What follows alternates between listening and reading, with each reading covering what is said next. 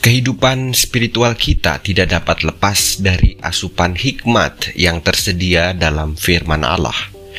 Kita mengimani Alkitab berisi firman Allah.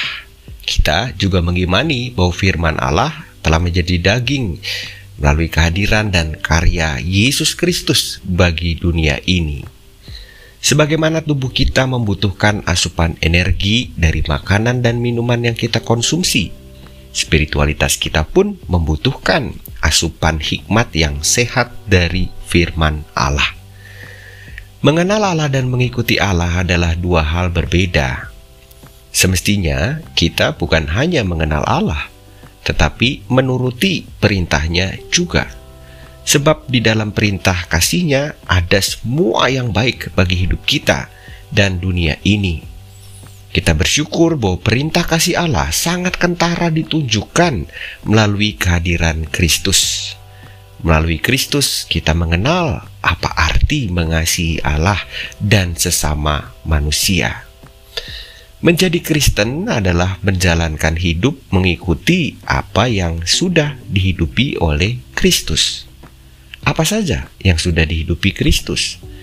Caranya menangkal godaan iblis, caranya mengasihi semua orang tanpa membeda-bedakan, perjuangannya menyatakan apa yang baik, benar, dan indah, walaupun harus mengalami kesusahan hidup sekalipun. Tentu masih ada banyak lagi. Kita perlu terus mencermatinya di sisa hidup kita. Lalu, dengan hati yang tulus dan gembira dalam pertolongan Roh Kudus, kita melakukan apa yang diajarkannya. Sapaan kali ini terinspirasi dari 1 Yohanes 2 ayat 4 sampai 6.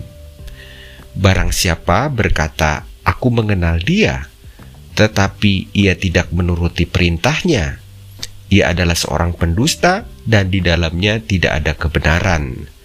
Tetapi barang siapa menuruti firman-Nya, di dalam orang itu sungguh sudah sempurna kasih Allah. Dengan itulah kita ketahui bahwa kita ada di dalam Dia. Barang siapa mengatakan bahwa ia ada di dalam Dia, ia wajib hidup sama seperti Kristus telah hidup. Mari berdoa. Terima kasih ya Allah untuk firman-Mu yang membawa pada kehidupan sejati biarlah dalam pertolongan rohmu kami mengikuti apa yang sudah dihidupi oleh Kristus, supaya kasihmu yang memberi hidup itu tetap tinggal di dalam kami. Amin.